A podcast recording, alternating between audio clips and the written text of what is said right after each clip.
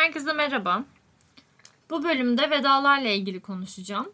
Yas artık bildiğimiz gibi sadece bir insanın ölümünün ardından duyulan üzüntü değil, hayatımızdan çıkan ya da hayatımızda değişen şeylerin sonucunda hissettiklerimiz. Covid sürecinde birçok şey kaybettik. En başta eski hayatımızı. Ben de alandan uzaklaştığımı hissederken ve yaz üzerine düşünmeyi en sevdiğim konuyken son iki yılda yitirdiklerim hakkında konuşmak istedim biraz. Önce süreçten bahsedeyim. 2019 yılı mobbinge maruz kaldığım, hayattan hiçbir tat almadığım ve artık mutlu olmak için hiçbir sebep bulamadığım bir dönemde. Bu 2020 yılına da sarktı. İlk vakanın görülmesi ve kapanma benim için harikaydı. Çünkü işten ayrılmıştım ve o zamana dair hiçbir şeyle tekrar karşılaşmak zorunda değildim. Yani o anın rahatlığıyla öyle olduğunu düşünüyordum. Birkaç ay sonra kendimi toparlamam gerektiğini anladığımda aslında her kaygı ve korkumu yanımda bir bavul gibi taşıdığımı fark ettim. Yeni bir alana, yeni bir eğitime başlarken kaygım beni çok şaşırttı. Eskiden daha rahat biriydim ve eski Ayşe'ye veda ettiğimi o an anladım. Hala bu yeni Ayşe zaman zaman zorluyor beni. Onunla birlikte travma, anksiyete ve gevşeme konularına ağırlık veriyorum. Onun yasını bu şekilde tutuyorum. Rollo May'in kaygıyla ilgili konuşmasını dinledim geçen gün ve özünü bulmuş insan için kaygı yaratıcılığı ortaya çıkarır demişti. Rollo May'i sevmeyen var mıdır alandan bilmiyorum ama yanlış lafı yok kendisinin. Ee, normal kaygıdan nevrotik kaygıya geçişte bu yaratıcılığı hissetmek zor tabii. Ee, mobbing konuşmak istediğim konulardan biri. Çünkü insan kendini çıkmazda hissederken yaşadığının adını koymakta zorlanıyor kendini yalnız hissediyor. Böyle konularda deneyim paylaşmak çok değerli. Keşke ülkemizde de e, kendine yardım grupları olsa. Filmlerde görüp en çok istediğim şey olabilir bu. E, evet bu konuyu konuşalım daha sonra. Değişen bir başka şey sosyalliğim. İnsan ilişkilerimin bu döneme rağmen geliştiğini gözlemledim.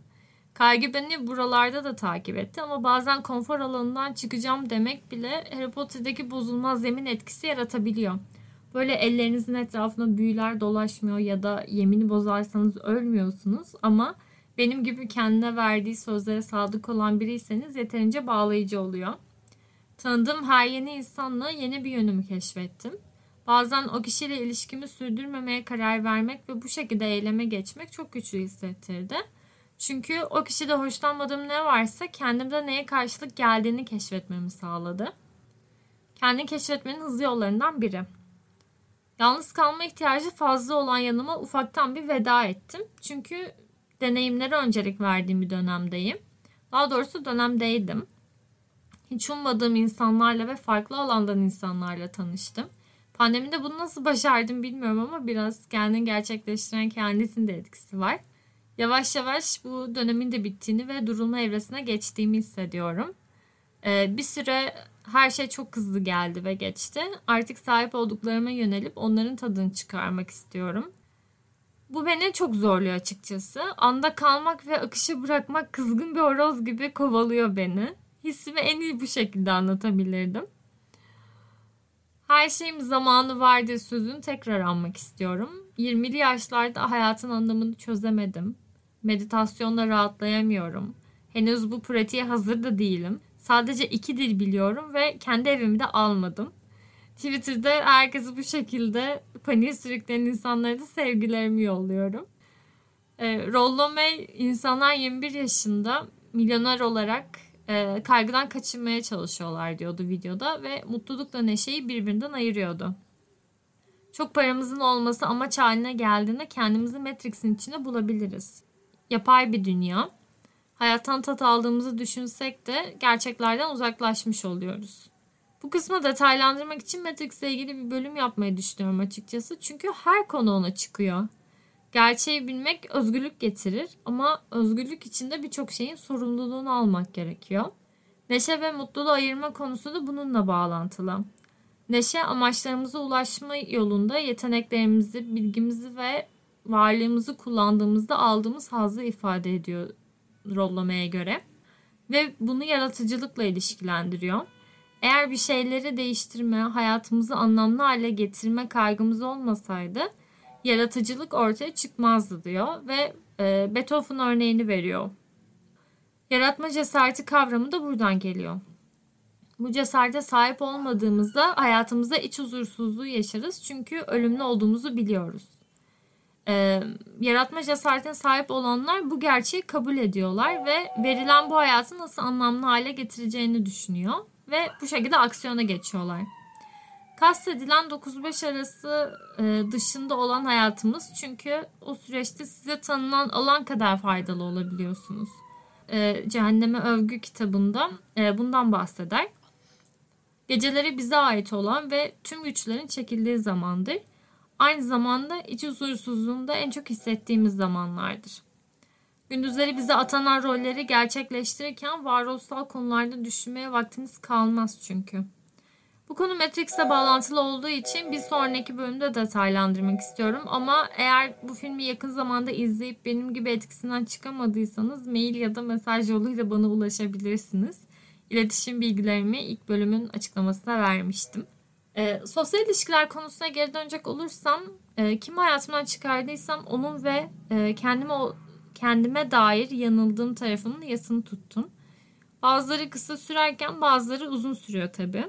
Mesela kendi terapimde her duyguyla yüzleşen biri olduğumu sanarken aslında kaçan biri olduğumu fark ettim ve bunun yası hala bitmedi. Kabullenme evresine yakın olduğumu düşünüyorum ama henüz varamadım oraya. Çünkü kaçmamak zor bir eylem. İlk adımı atmak için istemeyi beklememek lazım. Çünkü o istek hiçbir zaman gelmeyebilir e, demişti bir psikolog ve e, o zamandan beri ertelediğim ilk adımları merceğim altına aldım. Hala kendimi hislerimle konuşmak yerine alakası olmayan cevaplar verirken yakalıyorum. Sanırım bu bölüm için en kilit cümle bu kendi açımdan. Hep dediğimiz gibi bu süreç düz bir doğrultuda gitmiyor. O anları yakalamak, neden kaçtığımızı ya da ertelediğimizi bulmak önemli. Eski bene veda ve yeni bene alışma sürecim zorlu geçiyor. E, madem duygulardan bahsettik, düz olmak gerekiyor. E, bu farkındalığı yaşadığımdan beri biraz daha olumsuz bakıyorum hayata. E, karalar bağlamıyorum tabii ki ama e, olumlu yanımın biraz e, köreldiğini hissediyorum. E, bunda elbette dünyada yaşanan olayların da etkisi var. Bir ülkede insanlar canlarını kurtarmaya çalışırken keşke herkes bunlara rahatsız olsa. E, yeterince mizah ve bastırma mekanizmalarımızı kullandık. Artık yapmamız gereken yas tutmak bana göre. Her yeni haberde normalden daha yoğun duygular hissediyorsanız muhtemelen sizin de yaz tutmaya ihtiyacınız var. Ee, kaybedilen yakınlar, terk edilen şehirler, bırakmak zorunda kalınan ev, iş, biten ilişkiler, arkadaşlıklar bunların hepsi sizi ve beni bekliyor. Veda etmeden kendiliğinden organik bir şekilde biten şeylerin rahatlatıcı olduğunu düşünürdüm ama yanıldığım bir diğer noktaymış burası. Cevabı olmayan şeyler peşini bırakmıyor insanın ve neden aramaktan yas tutamıyorsunuz. Kimse kimseyi cevapsız bırakmasın diyerek kamu spotunda geçmek isterim. Ee, daha negatif bir insana dönüştüğümü söylemiştim. Ee, son zamanlarda bunu kırmaya çalışıyorum. Mesela o gün güzel bir haber aldıysam sonrasını düşünmemeye çalışıyorum. Ee, aslında daha önce düşündüm ve bu beni rahatsız etti. Her şey bitebilir ancak biteceği düşüncesiyle hareket etmek tekrarlayan senaryolara yol açabilir. Bazen biten şeyler üzmeye de bilir. E, hasta olan insanlar vefatının ardından çok güldükleri ve bundan utandıkları evrede yaşayabiliyorlar. Halbuki vefat eden kişiyle güzel alınlar olduğu için bu kadar etkileniyoruz. Biri diğerinden bağımsız değil. E, psikoloji konuşmayı özlemişim oldukça e, ara vermek de geri dönmek de iyi hissettirdi. E, şimdiden zaten iki bölümün sözünü de vermiş oldum. E, sonraki bölümlerde görüşmek üzere. Kendinize iyi bakın.